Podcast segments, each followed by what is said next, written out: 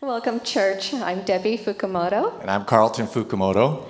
I serve in One Another Women's Discipleship Ministry. And I serve the men's ministry. And together, my husband and I serve and lead in Re-Engage Marriage Ministry. And today, we're going to be reading out of Ephesians 5:22-33. So please follow along with us as we read. Wives, submit to your own husbands as to the Lord. For the husband is the head of the wife, even as Christ is the head of the church, his body, and is himself its Savior. Now as the church submits to Christ, so also wives should submit in everything to their husbands. Husbands, love your wives, as Christ loved the church and gave himself up for her, that he may sanctify her, having cleansed her by the washing of water with the word, so that he might present the church to himself in splendor, without spot or wrinkle or any such thing, that she might be holy and without blemish. In the same way, husbands, you should love their wives as their own bodies. He who loves his wife loves himself. For no one ever hated his own flesh, but nourishes and cherishes it, just as Christ does the church, because we are members of his body. Therefore, a man shall leave his father and mother and hold fast to his wife, and the two shall become one flesh. This mystery is profound, and I am saying that it refers to Christ and the church. However, let each one of you love his wife as himself, and let the wife see that she respects her husband. This is the word of God. Amen. Amen. Now let's welcome up Senior Pastor Greg Mah. Thank you. Praise the Lord for God's word this morning. Thank you, Carlton and Debbie, for reading that for us. Last night, my wife was actually up here reading the word, and she was really, really nervous about standing in front of everybody reading the word. But I just really, really wanted to hear her say, wives, submit to your husbands. And so I got her to do it. No, but I know that line right there, wives, submit to your husbands, is triggering for a lot of people. I know that that's a very difficult passage for people to hear. And maybe just after you heard that, you couldn't hear anything else that was read. And there's some people who are going to read this and see this teaching and say, man, this is so archaic and outdated. Come on, this is 2023, right? Like, this is culturally irrelevant. And I want to admit, this teaching that we're going to go through today is against cultural norms. It is. But I also want to point out that when Paul wrote this in the first century to the Ephesians, it too was against cultural norms. Where in a day when wives were subject to their husbands but had very little value compared to the men, and the men weren't expected to love their wives and to serve them and sacrifice for them, Paul was calling for this mutual love and submission between husband and wife. And so, yeah, that was countercultural. It went against cultural norms. And so let's agree that what we're going to learn today goes against the norms of this world. It's against our norms today, just like it was back then. But I want to remind you, church, that you are not normal. You are not normal. You were never meant to be. We have been called out by Christ to be set apart, to be different from the rest of the world. We are to be holy and sanctified for Jesus. So if we are saved by our faith through grace, we are now under a new society under God. And yes, it is going to be very different from the rest of the world. You are not normal. And so Paul goes through this teaching on what it looks like to be influenced by the Spirit. Remember, a couple weeks ago, we talked about not being filled with alcohol, but rather be filled with the Spirit and influenced by Him. And one of the ways we are influenced by Him is when we submit to one another. And today it's in the context of marriage. And so we start with looking at the wives' role in a Christian marriage, because that's where Paul starts in verse 22. He says, wives, submit to your own husbands as to the Lord. So let's start with the wives. Now, let's be very clear. This passage does not say women are to submit to men. It doesn't say that. It doesn't say girlfriends, you're to submit to your boyfriends. It doesn't say that either. It says wives are to submit to your own husbands as to the Lord. And so this is a teaching specifically for Christian wives who have submitted their lives to the Lord. And I would even go so far as to say, even if your husband's not a Christian, this is your responsibility under the Lord. And so he says, submit, and what does that mean? What does that look like? It's a triggering word, but I want to put up a definition for us to understand this passage better. I think submitting could look like affirming the headship and leadership of your husband while applying your gifts and abilities to help him fulfill his role, his God-given role. It is affirming the headship and leadership of your husband while applying your gifts and abilities to help him fulfill that role. Okay, so let's look at that first part of this definition. If you're taking notes, I'd love for you to write it down. But what does it look like to affirm the headship of the husband? Well, to affirm the headship of the husband in the marriage is to acknowledge that God has given him leadership and headship. He's given him a role to play, to govern the marriage and the home. And that is totally different from dominance and abusive control and authoritarian dictatorship. We're going to see this later on in this passage, but we can hear that and we're still thinking, man, it's archaic. It's outdated. Now, is it archaic? Well, it does go back to Genesis, which is the very beginning of the Bible and the very beginning of creation, but it's not outdated in that it's a timeless principle that God has set into motion. It's an eternal truth for all of God's people at all times. It's kind of like that game. Have you guys ever played telephone? Where a person comes up with a phrase and they whisper to the person next to them, that person whispers it, and what happens along the way? Right? It's kind of like someone originates a phrase. Maybe they'll say something like, Monica thinks Greg should drink some soup. And then down the line, a few people later, it changes, and it's something like, Monica thinks Greg should heat the soup. Right? And then by the end, what does it turn out to be? Something like, Monica thinks Greg is super cute. Which is actually true. She does think that. But then actually, no, we go back to the beginning. What do? We say, what was it supposed to be? And we ask the originator, the creator of the phrase, what did you mean and what did you originally say? And in the same way, we realize that marriage through the ages and through cultures will change. Roles will change. And so we have to go back, dial it back to the originator, the creator of marriage, and say, God, what was it supposed to be? What did you mean by it? And so we go back to the beginning, to Genesis, and we see what God says. And in Genesis chapter 2, we see that in the beginning, God creates a man. His name is Adam. Adam in Hebrew, the noun form, is translated man. And he creates man. He gives him responsibility, headship, leadership over creation. Genesis chapter 2, if you have your Bibles, turn to Genesis chapter 2. Verse 15, it says this, the Lord God took the man and put him in the garden of Eden to work it and keep it. In verse 20 through 22, it says this, the man gave names to all livestock and to the birds of the heavens and to the beasts of the field. But for Adam, there was not found a helper fit for him. Highlight that word helper. So the Lord caused a deep sleep to fall upon the man, and while he slept, took one of his ribs and closed up its place with flesh. And the rib that the Lord God had taken from the man, he made it into a woman and brought her to the man. And so from the very beginning, God's created design was to have a man to have headship and leadership, and yet he saw that he needed a helper, so he brings him a woman, an ever so needed helper, to help him fulfill his role. And in Genesis 2, everything was in order. There was harmony. There was peace on the earth. Adam wasn't complaining. Eve wasn't complaining.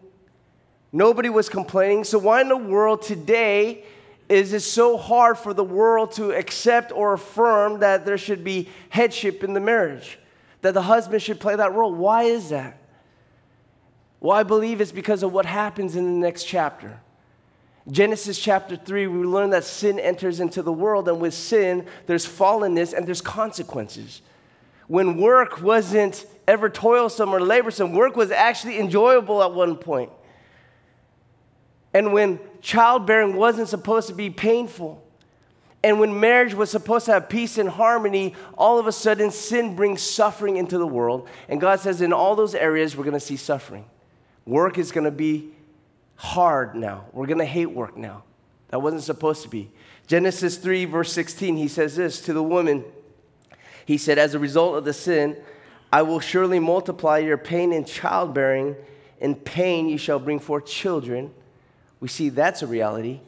And then in marriage, the next sentence says, your desire shall be contrary to your husband, but he shall rule over you. And so God called it. He said that sin would do this. It would introduce the suffering. And in particular, there would be this tension now in marriages where the desires will be contradicting each other. The woman would want one thing. The man would want another. And commentators say this is telling us that at some point, the woman is going to want to take control and usurp the man's authority. And you could take as inference that the man will resist and he will then rule over her and even dominate her. And so now there's this contradiction and there's this tension. And we see that sin has impacted the experience of marriage and it has distorted our view of marriage. And no wonder it's become normal to resist a husband's headship and leadership. It's become normal. But church, for those of us who are in Christ, we are not normal. We are not normal. So do we trust?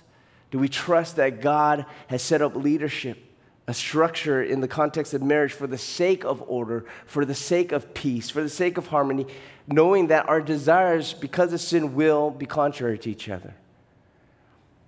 And so when you're in a car and the wife wants to go this way, but the husband wants to go that way, and you know you could fight over that steering wheel, and we know that fighting over that steering wheel could be disastrous and destructive.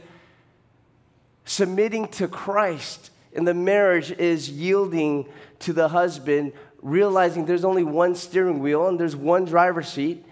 And so submitting to Christ means submitting and yielding to your husband to take the wheel and to be in his driver's seat, understanding that there will be order instead of chaos and peace instead of war. Now, will your husband ever make the wrong turn? Yeah, he will, sometimes. The wives are like, yeah, no, more than sometimes, right?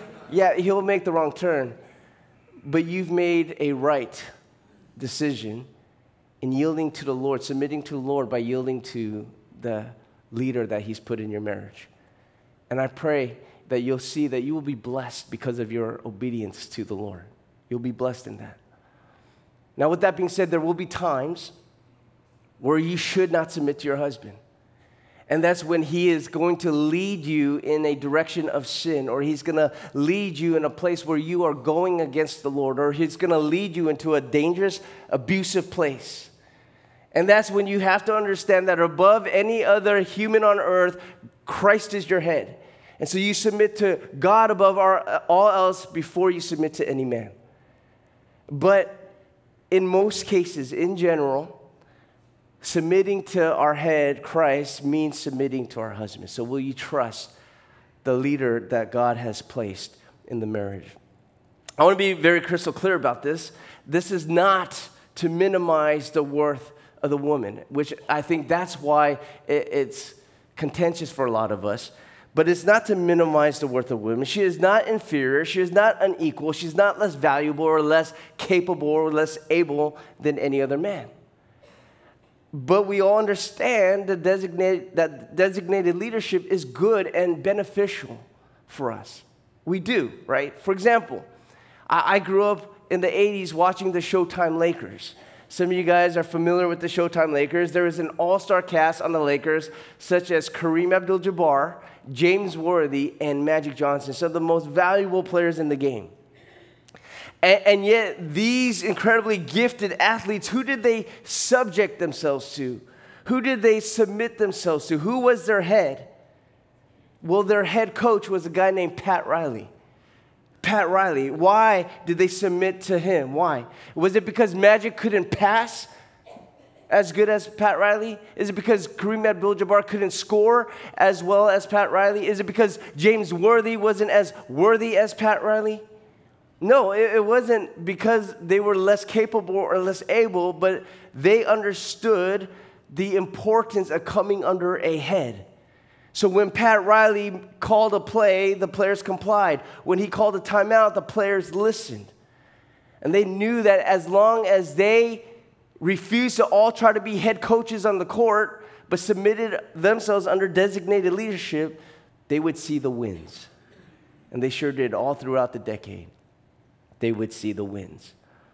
And so we understand the importance of designated leadership. You guys do every time you come to church. Like, I've never heard anybody come to this church and say, why are there pastors here?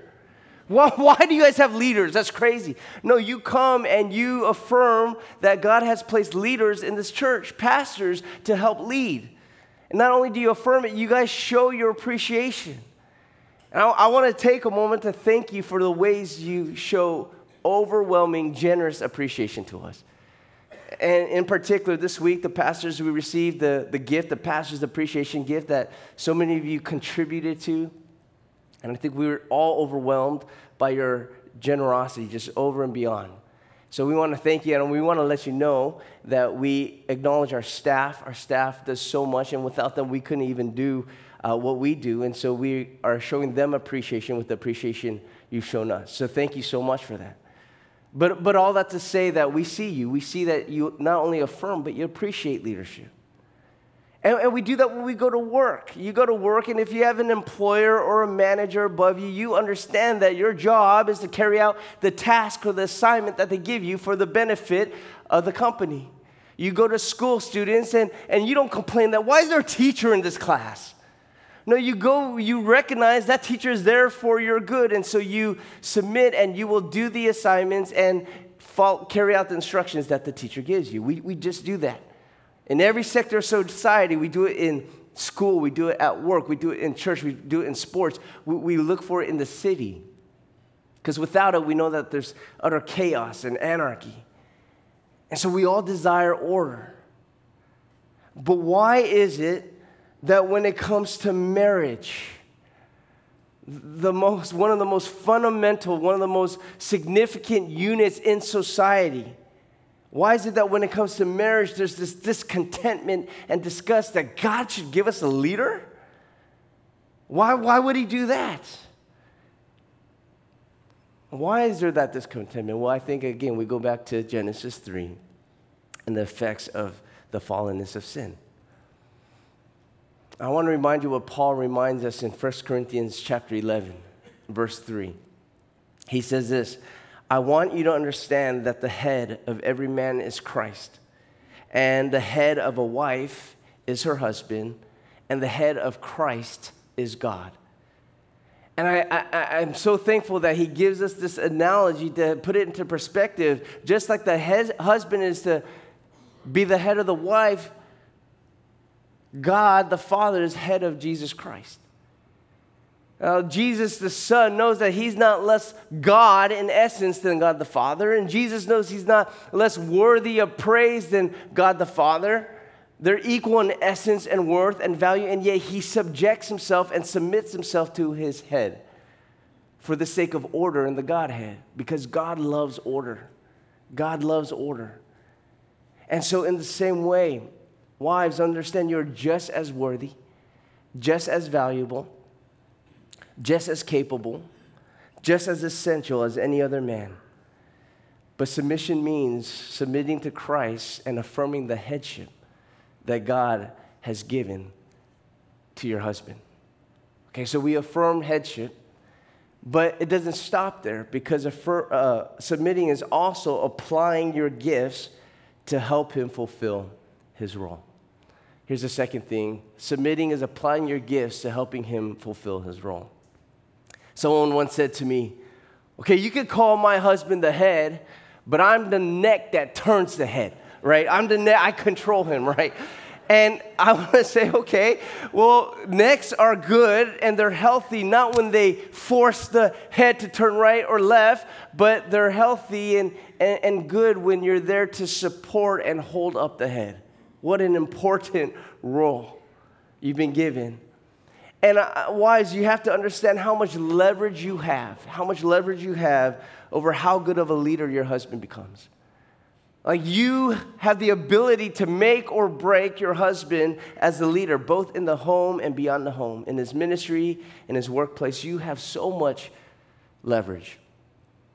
And so marriage, biblically, is not to suppress the wife's strengths, and it's not to annul her abilities, not at all, but marriage is a beautiful platform in which the fullness of your gifts and your abilities and your strengths can be optimized, where you can use it for the glory of God. Like, if you are creative, you can help your husband suggest ways for him to lead your family. If you're calculative, you can give insight and wisdom to decisions he has to make at church or at work. If you're compassionate, you can model for him how to care for another human being, care for your children when he may have no idea how to. And so how do you use your gifts and abilities to help your husband be the best leader he can be? Submitting to your husband doesn't mean you just sit quietly and passively and wait for instructions and commands from him. It's not sitting there waiting for him to say, jump, and you say, how high? Right? Like, that's not what submission is. Submission is you proactively supporting him with your God-given gifts and abilities. Last year, my son, when he was about to enter 6th grade, he's going to become a teenager soon, right? And so before school started, we went on a father-son camping trip. And so we went up to the mountains together. We've never done it before, but this is our first time. We learned to set up a camp together, and we learned to start a fire together. It's super cool. Then we, since we were in the mountains, I took him mountain biking with me because I wanted him to experience something that's so dear to my heart, something I love so dearly, hoping that maybe he'll fall in love with it too. He didn't, not at all, sinner. But he'll grow out of that. But yeah, it was just a really good time. After that weekend, I was like, man, this is awesome. We want to do this every year as a thing that we do, father and son. But more than just having fun together, more than just bonding, there was a purpose to it. And the whole point was to create a space where we could talk and have a heart-to-heart conversation about things that he was going to begin to experience as he grew older. Stuff like body odor, and leg hair, and cracking voices, and eventually, way down in the future, that 3-letter word, baby production, right? So I was going to talk to him through this because I wanted it to come from a parent and not from the world. It's a really good time. But you know what made this trip happen? My wife, Monica. I didn't know this was a thing. I didn't know that we should talk about this stuff and we should go away and spend time as father and son. And yet, my wife, Monica, looked into it, and she found a curriculum called Passport to Purity, put out by Focus on the Family. And it helps walk you through some of these conversations. And then she prepared all these activities for us to do that corresponded with the chapters. And she gave us the materials and the instructions of how to do them and gave us a schedule of when to do them. And she helped put this weekend together so that I can just go and be with my son. And what I appreciate about it is that Monica didn't try to usurp my authority or my role and say, I'll take Evan and I'll explain all this to him. And she didn't criticize me for being a bad dad and not thinking of this on my own. But she did it to help me and set me up for success to be a good father to my son. My hope is one day my son will look back on these trips and these years and say, my dad was a good dad. My dad was a good dad. But I'm seeing my wife's role in helping me thrive as a good leader in my home. And so submitting to your husband, it's affirming, first and foremost, his headship and leadership, but it's also applying your gifts to help him lead well. So how can you thoughtfully, I want to empower you, wives in the Lord, how can you thoughtfully, intentionally help him reach his full potential to be all that God has made him to be? How can you come alongside him? How can you affirm him? How can you challenge him? How can you cheer him on? How can you stir up his heart and his mind and his soul to live out his God-given capacity? And don't just submit passively. Support actively. Okay, so wives, this is what it looks like to come alongside to help your husband. But now we get to verse 25. And we turn toward the husbands. And from 25 on, if wives are to submit to their husbands, Paul says husbands are to love their wives. Husbands are to love their wives. Now, how many of you have ever watched the movie Jerry Maguire? Anybody here watch Jerry Maguire? Okay, good. I haven't, but I know there's a lot of good lines in that movie, famous lines, and so there's this one line that stuck out to me, so I went to look it up to see why he says this. So in the movie, there's this sport agent, his name is Jerry Maguire, and he's trying to be an agent for this football player named Rod Tidwell. And Jerry Maguire wants to help Rod to be the best he can be, the best athlete he can be. But Rod is all about the money. Just show me the money.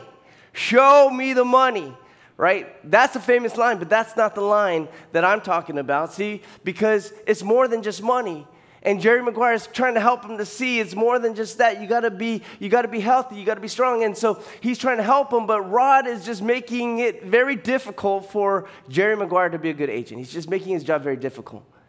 And there's this one scene where out of his frustration, he's just had enough. He's frustrated. And so Jerry Maguire says to Rod, he says, "Help me help you. Help me help you." I share that with you because husbands, you've been given a helper. So help her help you. Help her help you. How? I believe we can do that by loving her well. And the Bible teaches us, so we don't have to be in the dark about this. There's two ways we see from the scripture. Let me give you the first of two if you're taking notes. Husbands, please take notes. Husbands, love by leading spiritually. Okay, we start there.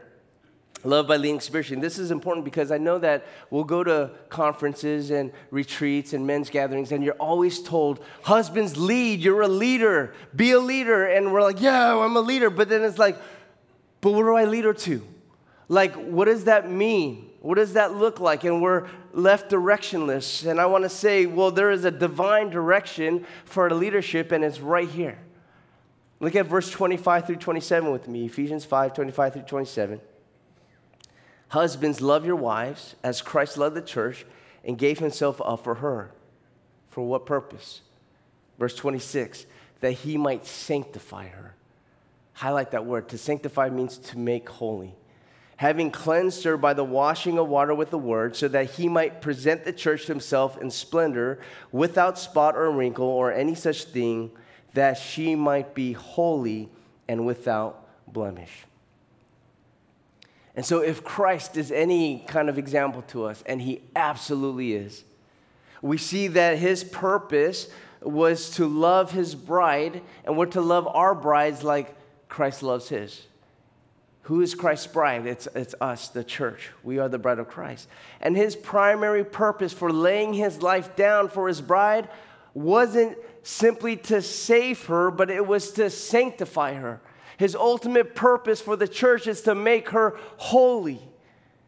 It requires him first saving her, but the ultimate goal and hope is to sanctify her so that we would look just like Christ, that we grow in our holiness and reflect the beauty and the glory of him. And so leading our wives, understand this, isn't merely just stepping up and taking initiative and saying, okay, I'm taking initiative, and this way, this weekend we're working on our budgets. And it's not calling the shots all the time and saying, okay, I'm making a decision for a family vacation. We're going to go fishing up at Mammoth. Or we're going to go golfing on Saturday morning as a family. Or we're going to Yosemite, which it's great initiative, and I'm sure there's a lot of wives in this place who would love for their husband to take initiative. So that's not a bad thing. That's a good thing in many marriages. I'm just saying that this isn't what the Bible's teaching here. It might be implied. But in this passage, we see that God's design for the leadership of the husband is to lead her spiritually.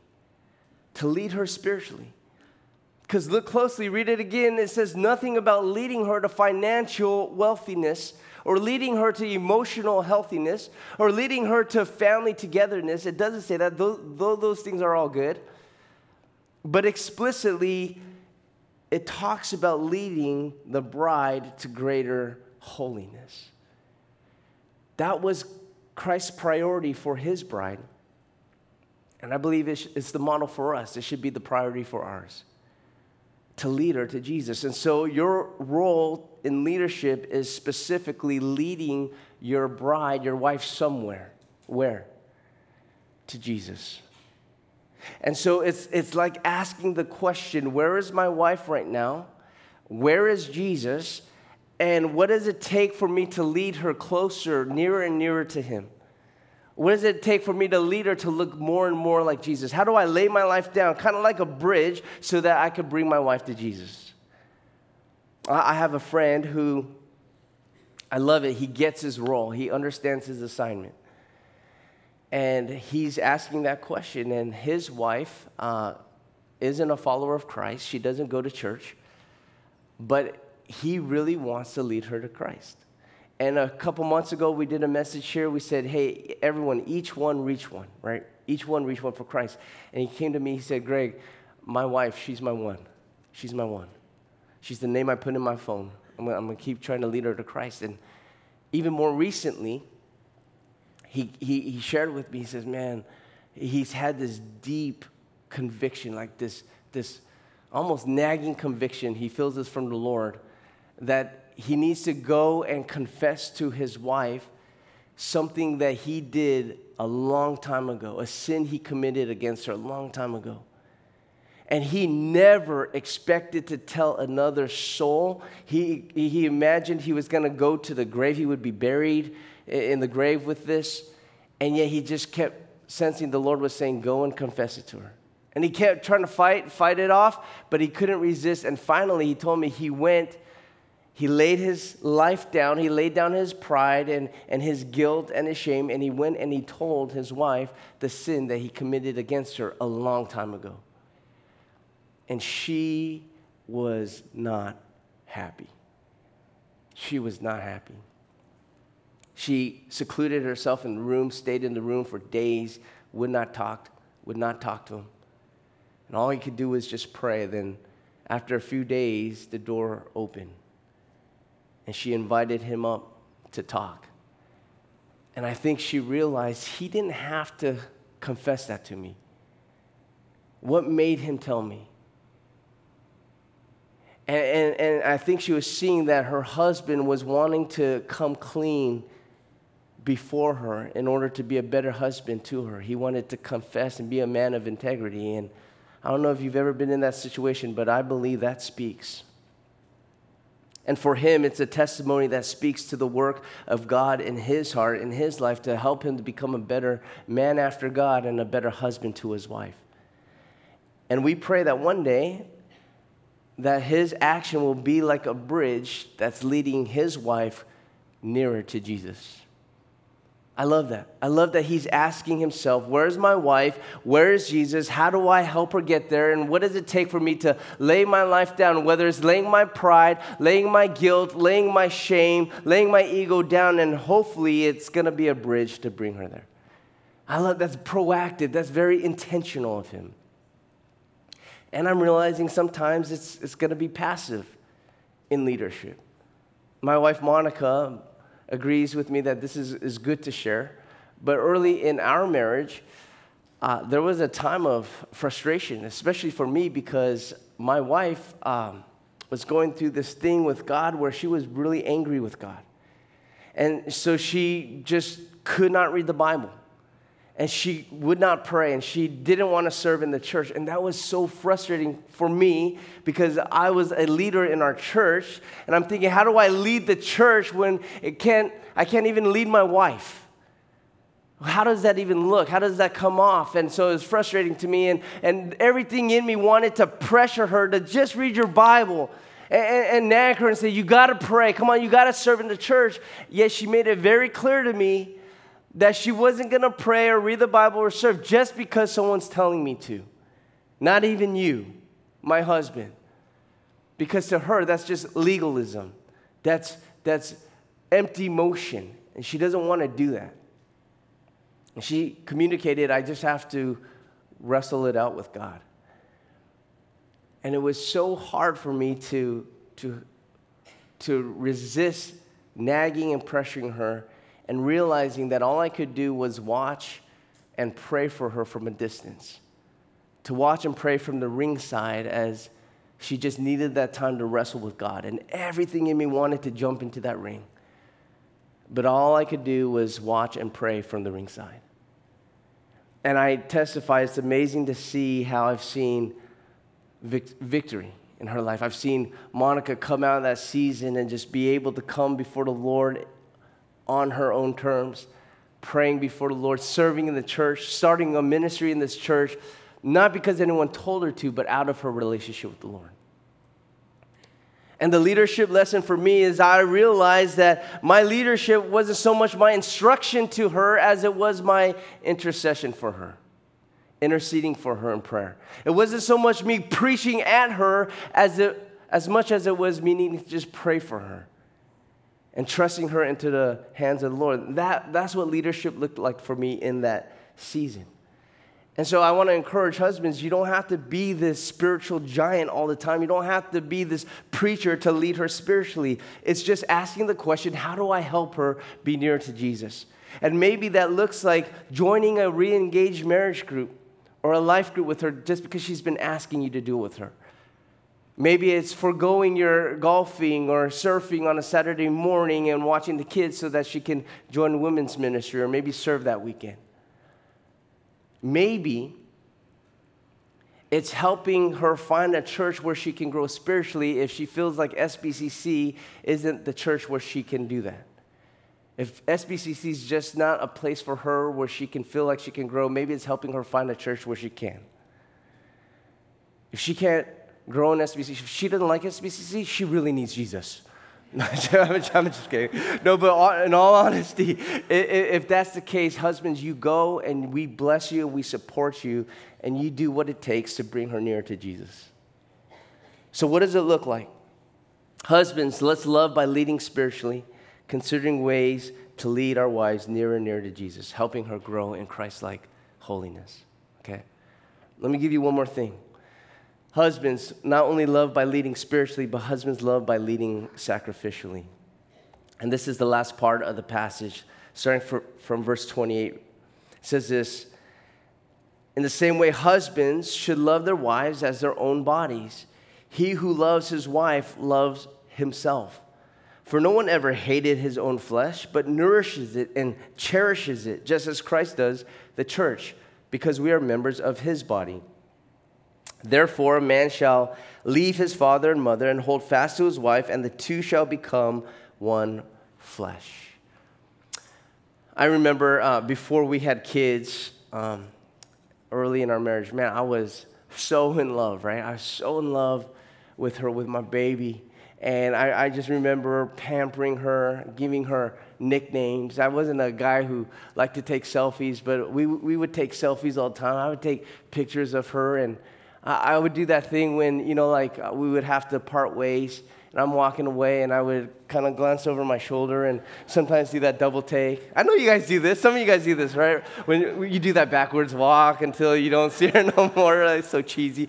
But you're so in love with her. And I remember there'd be like these Saturday mornings where I could be out doing anything else, but I just wanted to stay home and be with her, spend the morning hours with her. My Mazda 3 hatchback. Just detailing her, the interior, waxing and washing. I was in love with my car. Snow White was her name. I was so in love with Snow White. And Monica would come out, seeing me spend countless hours with my car, and she would joke and say, man, if you spent that much time with me, if you gave me that kind of attention, I'd be the queen of the world. I'd feel amazing if you gave me that kind of tender, loving care as your stupid car. Right? And we get that, guys. We love our own. We love ourselves. We love our stuff. We love our hobbies. We love our bodies. We love our health and our fitness. And we'll make sacrifices to love ourselves. And what Paul is saying, if you would just love her the way you love yourself. Verse 31 says that the two have become one flesh.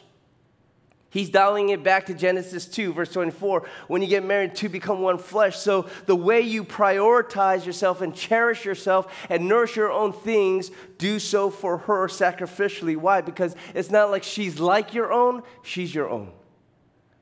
She is one with you. She is your body. And so how do you love her sacrificially and care for her like you do your own? I think that's important because the hesitation, a lot of it, I believe, today in the idea of husbands as the leader and wives having to submit to him is this fear of male domination and abuse and control and selfless, ego. But if Christ's leadership is an example to us, and it absolutely is, he absolutely is, he shows us what it looks like to lead with sacrificial love. And I'm telling you, for a leader in his day to lead like that, it's not normal. It's not normal. I want to bring you back to one last scene before we close, but remember that Last Supper up in the upper room? They're in this upper room, and Jesus knew that the next morning he'd be in the garden, and they would arrest him. The Roman soldiers would come with chains and clubs, and they would crucify him. But knowing that was going to happen, they're in this upper room for one last supper, sharing one last meal. Jesus is giving his last words.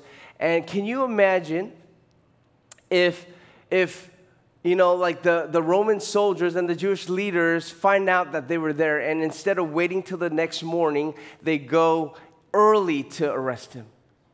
Well, in that room that night, as they're eating supper, Jesus is actually teaching them about leadership. Not only does he teach them, he shows them what it looks like. And after supper, Jesus gets down on his knees and he gets into the dirt and he begins to wash his disciples' feet. The master is doing this. And get out of your mind, this is no pretty little pedicure. Like, this is dirty work. He's like getting, these disciples have been walking all day through Jerusalem and Galilee in the dirt, in the mud. Their feet are calloused. They're sweaty, they're nasty, they're smelly, there's fungus. And he's getting between their toes, and he's cleaning between their toes, and taking in all the odors, getting under those black toenails. This was dirty work. And as he's washing their feet, imagine the Roman soldiers are ahead of schedule. Imagine the scenario. Instead of waiting till the next morning, they find out they're in that room, and so they bust through the doors, they break down the doors and say, "Where's your master? Show us your leader." And they're caught with their skirts up because they're getting pampered right now. They're like, "Where's your master?" And they go, "He's right there." "No, not your laborer. Where's your leader?" "No, really, that's him." "No, not your maidservant, not your manservant. Where's your master? Where is he?" And they say, "No, seriously, the head of our crew is down at our feet. Like, that's him."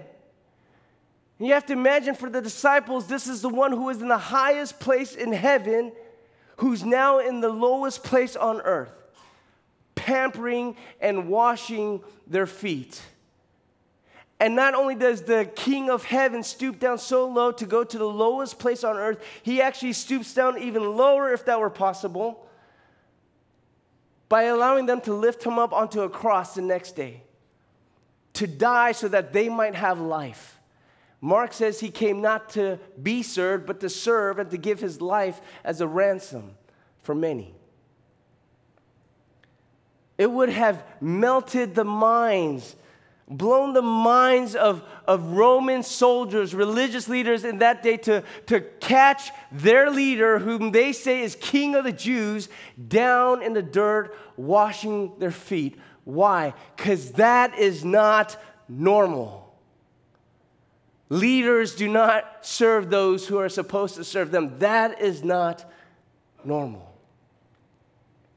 But church, let's be reminded that we are not normal, because the God that we serve is unlike any other. He is not normal. And so husbands, I really believe that it will do a deep work in your wives when they see a husband humbly committed to leading like Jesus, sacrificially, leading her spiritually, like she was your own. Because I'm telling you, in this world, that's not normal. And when you do, I believe the wives will find it much easier to submit to you as her head in everything. And I'm telling you, that's not normal. And so husbands, will you see, recognize that God has given you a wonderful helper. So help her, help you. And to the wives, help him, help you. And when we do that together, I really believe this is the biblical design for marriage, and it will bring Christ so much glory because of how beautiful the bride is, according to what he said. Amen? Amen. Amen. Let's bow our heads and let's come before our God and King. And Lord, we just thank you so much that you have given your life up for your bride, the church. You submitted yourself to the instruction of God the Father to come from heaven to earth, to die for us so that we would have life, that we would not just be saved, but that we would now be sanctified as the bride of Christ. And God, it's out of that gospel truth, Lord, we pray that you help us to now respond, to want to be the beautiful bride of Christ on earth, that we would live the way you've instructed us to, knowing that your instructions are for our good. They're good. They're not meant to destroy or to demean, but they're meant to edify and build up. And so, Lord, help us to trust you and live these things out because of the gospel that's been made known to us. So, Lord, we thank you. Thank you for your amazing love. You are our King. And so we worship you now. And it's in Jesus' name we pray. Amen.